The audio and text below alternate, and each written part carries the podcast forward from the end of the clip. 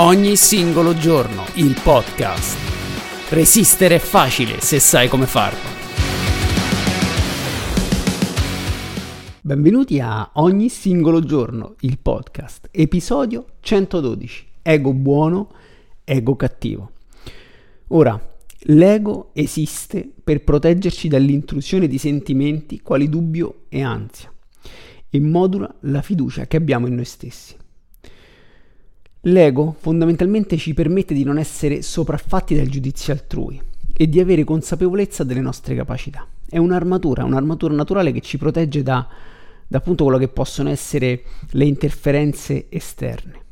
Ma quando è che l'ego smette di essere una risorsa e diventa un problema?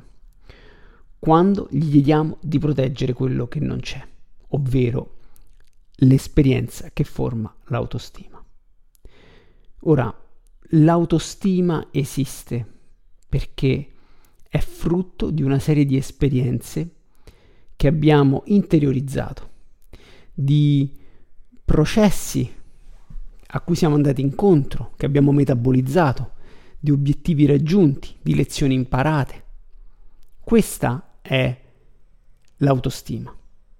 È frutto di un'esperienza che parte dal lavoro su se stessi, dal duro lavoro.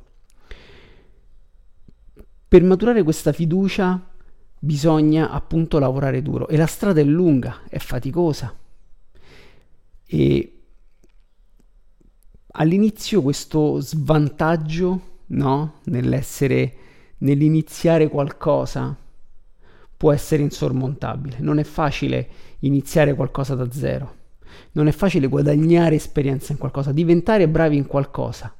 Una volta che si è diventati bravi però, che si è riusciti a collezionare eh, delle, delle, vittorie o comunque eh, esperienze che ci hanno messo alla prova, a, abbiamo visto la nostra resilienza, quanto possiamo resistere, quella è l'autostima. Abbiamo riempito il famoso barattolo di biscotti che dice David Goggins. Ogni esperienza che abbiamo superato è un biscotto che aggiungiamo a questo barattolo. Quando collezioniamo tanti, barat- tanti, scusate, tanti biscotti, allora siamo in grado di autoalimentare la nostra autostima, si raggiunge una massa critica di esperienze che permettono la formazione dell'autostima. E fondamentalmente l'ego non fa altro che proteggere questo barattolo di biscotti, un ego sano, non ehm, come dire patologico, diciamo così. Quindi l'ego sta a protezione della nostra autostima duramente guadagnata. Ma ritornando alla, alla domanda iniziale, se io non ho nulla da proteggere, che cosa succede? Se io ancora non ho fatto nessun percorso, se non ho voluto fare nessun percorso perché, come vi ho appena detto, guadagnare autostima è faticoso. Guadagnare autostima ci mette in una posizione per cui dobbiamo dubitare di noi stessi. E questo non è facile, non è mai facile dubitare di noi stessi perché dobbiamo per un attimo andare contro il nostro guardiano, la nostra armatura, dobbiamo un attimo rompere, togliercela, l'ego, no? Dubitare di noi stessi vuol dire non sentirsi abbastanza capaci. Ma è proprio quello il punto di partenza, dobbiamo rompere qualcosa per ricostruirla meglio. Quante volte nella nostra vita abbiamo dovuto cambiare idea o comunque avremmo dovuto cambiare idea, poi ecco, magari a volte l'abbiamo fatto eh, lavorando su se stessi, rom- disfacendo, ricostruendo e a volte invece non l'abbiamo fatto per testardaggine e magari siamo andati anche incontro a dei problemi. Bene, se io non faccio questo lavoro di, di distruzione e ricostruzione, io ho un problema, perché il mio guardiano diventa il mio prigioniero, sono prigioniero del mio ego. Che cosa vuol dire avere un ego senza un'autostima sotto, significa che finiamo per presupporre di avere qualche dote innata e qui il grande sbaglio che ci eleva al di sopra degli altri. Chi ha lavorato duramente su se stesso, chi ha fatto un lavoro di, eh, di ricostruzione, chi colleziona esperienza, spesso lo fa senza giudicare perché sa quanto è importante il percorso, sa che quello che sta facendo lo sta facendo per se stesso, per se stessa e non per gli altri. mentre chi è all'oscuro di tutto, di tutto ciò perché non l'ha mai sperimentato, non l'ha mai voluto fare, finisce per rapportarsi con gli altri, per forza dovrà giudicare gli altri, perché il suo metro di misura non è più il, il vecchio sé, quello che stava all'inizio del percorso, ma saranno gli altri. E saranno gli altri, ma lui non può conoscere gli altri, non c'è modo di conoscere chi sono gli altri in maniera così approfondita da poter, eh, come dire, mettere a confronto determinate capacità. E quindi, come dicevo, il nostro protettore diventa il nostro carceriere e ci fa presupporre di essere meglio degli altri. Quindi questa mh, e spesso elude la mancanza della, scusate, la, mh, il confronto con il prossimo e porta ad una distorsione cognitiva che si chiama di Downing-Kruger, ovvero tendiamo a sopravvalutare noi stessi e siamo incapaci di valutare le abilità altrui. Quindi succede che ci sentiamo superiori. Ora, finché rimaniamo a casa, finché rimaniamo dietro uno schermo, dietro un telefono, dietro un computer, a commentare questa, questa pantomima, questo teatrino, può andare avanti anche per tutta la vita, volendo. Non si cerca il confronto diretto, ma si fa soltanto così, si lanciano queste frecciatine, ci può stare, possiamo autoalimentare, possiamo autoalimentare il nostro carceriere e comunque passare una vita senza avere dubbi sulle su nostre qualità. Ma cosa succede nel momento in cui ci confrontiamo direttamente con una persona che magari invece ha, ha intrapreso questo percorso, che ha realmente lavorato su se stesso o comunque mh, ci si infrange su una barriera indistruttibile, che magari è la, la capacità, l'autostima di una persona che veramente ha maturato l'autostima. Beh, lì si, si aprono due scenari nella persona con l'ego ehm, disfunzionale. Il primo scenario è la negazione, cioè negare che questa cosa è avvenuta, continuare a credere di, di essere superiore, ma vi ripeto, questo concetto si regge sul nulla, perché, perché non c'è autostima, non c'è qualcosa co- di concreto che lo prova, non c'è qualcosa di nero su bianco, di vero, che sostiene questa autostima, è sempre frutto della fantasia, è sempre frutto di supposizioni. E quello è il problema. Quindi si continua ad alimentare questa, questa fantasia, diciamo andando avanti per, per, fino, fino al prossimo scontro, no? Ecco qui. Poi che succede? O si ripete l'errore oppure si va nel secondo scenario. Il secondo scenario che cosa dice? Abbracciare la realtà dei fatti e iniziare a lavorare su se stessi, su se stessi accettando il disagio iniziale. Cioè capire che veramente ho sbagliato, ho magari ecco, ho valutato male, non mi sento, ho fatto uno sbaglio, ho attaccato, magari poi spesso quando ci sentiamo attaccati, quando il nostro ego si sente attaccato è molto violento, spesso abbiamo delle reazioni verbali o non anche violente, questo porta a, a un'escalation che, che nessuno vorrebbe vivere. Eppure succede, succede quotidianamente.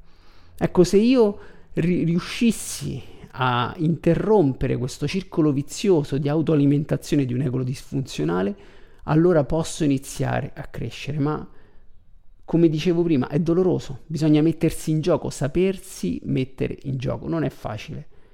Ma se si vuole migliorare, se si vuole essere la versione migliore di se stessi, allora il punto di partenza è sempre lo zero è sempre iniziare dal livello più basso, accettare di essere a livello più basso, imparare da chi è meglio di noi e piano piano piano piano iniziare a scalare verso l'alto, imparando, soffrendo, a volte vincendo e gioendo, ma è una strada lunga e tortuosa.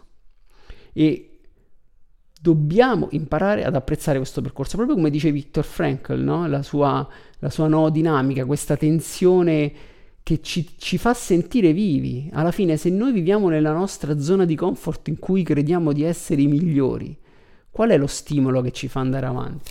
Non c'è uno stimolo che ci fa andare avanti in, questa, in queste giornate. Mentre sapere che ogni giorno possiamo imparare qualcosa, possiamo essere migliori perché siamo assolutamente imperfetti, allora lì è il bello della vita. La, la, vita bella non è la vita, come dico spesso, sdraiati su una spiaggia ai tropici con il cocktail in mano. È la cosa più lontana, secondo me, secondo i miei canoni e secondo probabilmente molti di voi che state ascoltando questo podcast.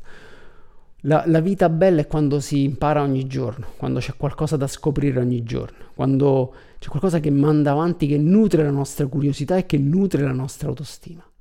Perché l'autostima non si nutre solo quando vinciamo, l'autostima si nutre soprattutto quando, quando sappiamo imparare, quando vediamo delle lezioni anche nelle più grandi sconfitte. Lì si alimenta l'autostima, perché sappiamo che possiamo trarre del buono in ogni occasione ed è una, ed è una sensazione molto superiore in termini di crescita, di, di, di autoefficacia rispetto a quello che è il vincere qualcosa. Vincendo non si impara mai si dà conferma delle proprie capacità. È giusto vincere, prima o poi dovremmo, do, dovremmo vincere perché, perché è, consolidiamo le nostre capacità. Però per arrivare alla vittoria dobbiamo imparare, imparare, imparare, imparare. Questo è quello che conta. L'ego per essere sano quindi va ridimensionato. E come si ridimensiona l'ego? Imparando qualcosa come dicevo, dicendogli guarda sì, ok, abbiamo una buona autostima, ci possiamo permettere determinate cose, ma stai calmo perché c'è ancora tanto da imparare. E glielo dimostriamo mettendoci in gioco ogni volta. Quindi non sedere mai sugli allori, non, non, essere, non sentirsi arrivati, non si arriva mai, non si smette mai di imparare, c'è sempre qualcosa di nuovo da imparare, anche in cose che pensavamo di conoscere molto bene. Può arrivare il giorno in cui ci sarà un evento, ci sarà una persona che ci farà capire che ancora non siamo arrivati in quel, in quel nel, nel, nel, domare quella capacità, nel capire quelle cose, qualsiasi, qualsiasi ambito in cui vogliamo eccellere.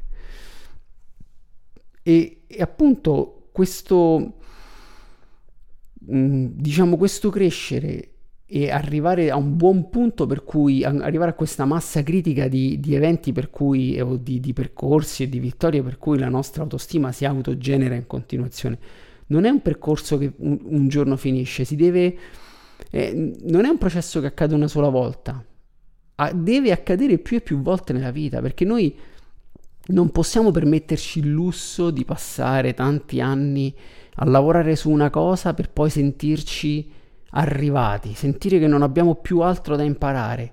E allora lì facciamo lo stesso identico errore della persona che non ha un, nessuna esperienza per maturare l'autostima. Ci mettiamo allo stesso, eh, sullo stesso livello, nel senso a livello di partenza di una persona che non ha autostima, perché facciamo lo stesso errore, credere di saperne abbastanza, di avere abbastanza, di fare abbastanza. Ma non è mai abbastanza, va sempre rinnovato. Se non vogliamo, per esempio, acquisire nuove capacità in un ambito, cambiamo ambito, troviamoci un nuovo hobby, cambiamo lavoro, facciamo cose che stimolano continuamente nostro, la nostra voglia di, di andare avanti, di imparare. Non si può andare avanti se non si impara. In, voler imparare significa tornare ad essere una matricola. E non c'è cosa più bella nella vita di essere una matricola. Io lo sto sperimentando personalmente da quando ho iniziato il mio percorso nel Brazilian Jiu-Jitsu. Ho sempre voluto praticarlo.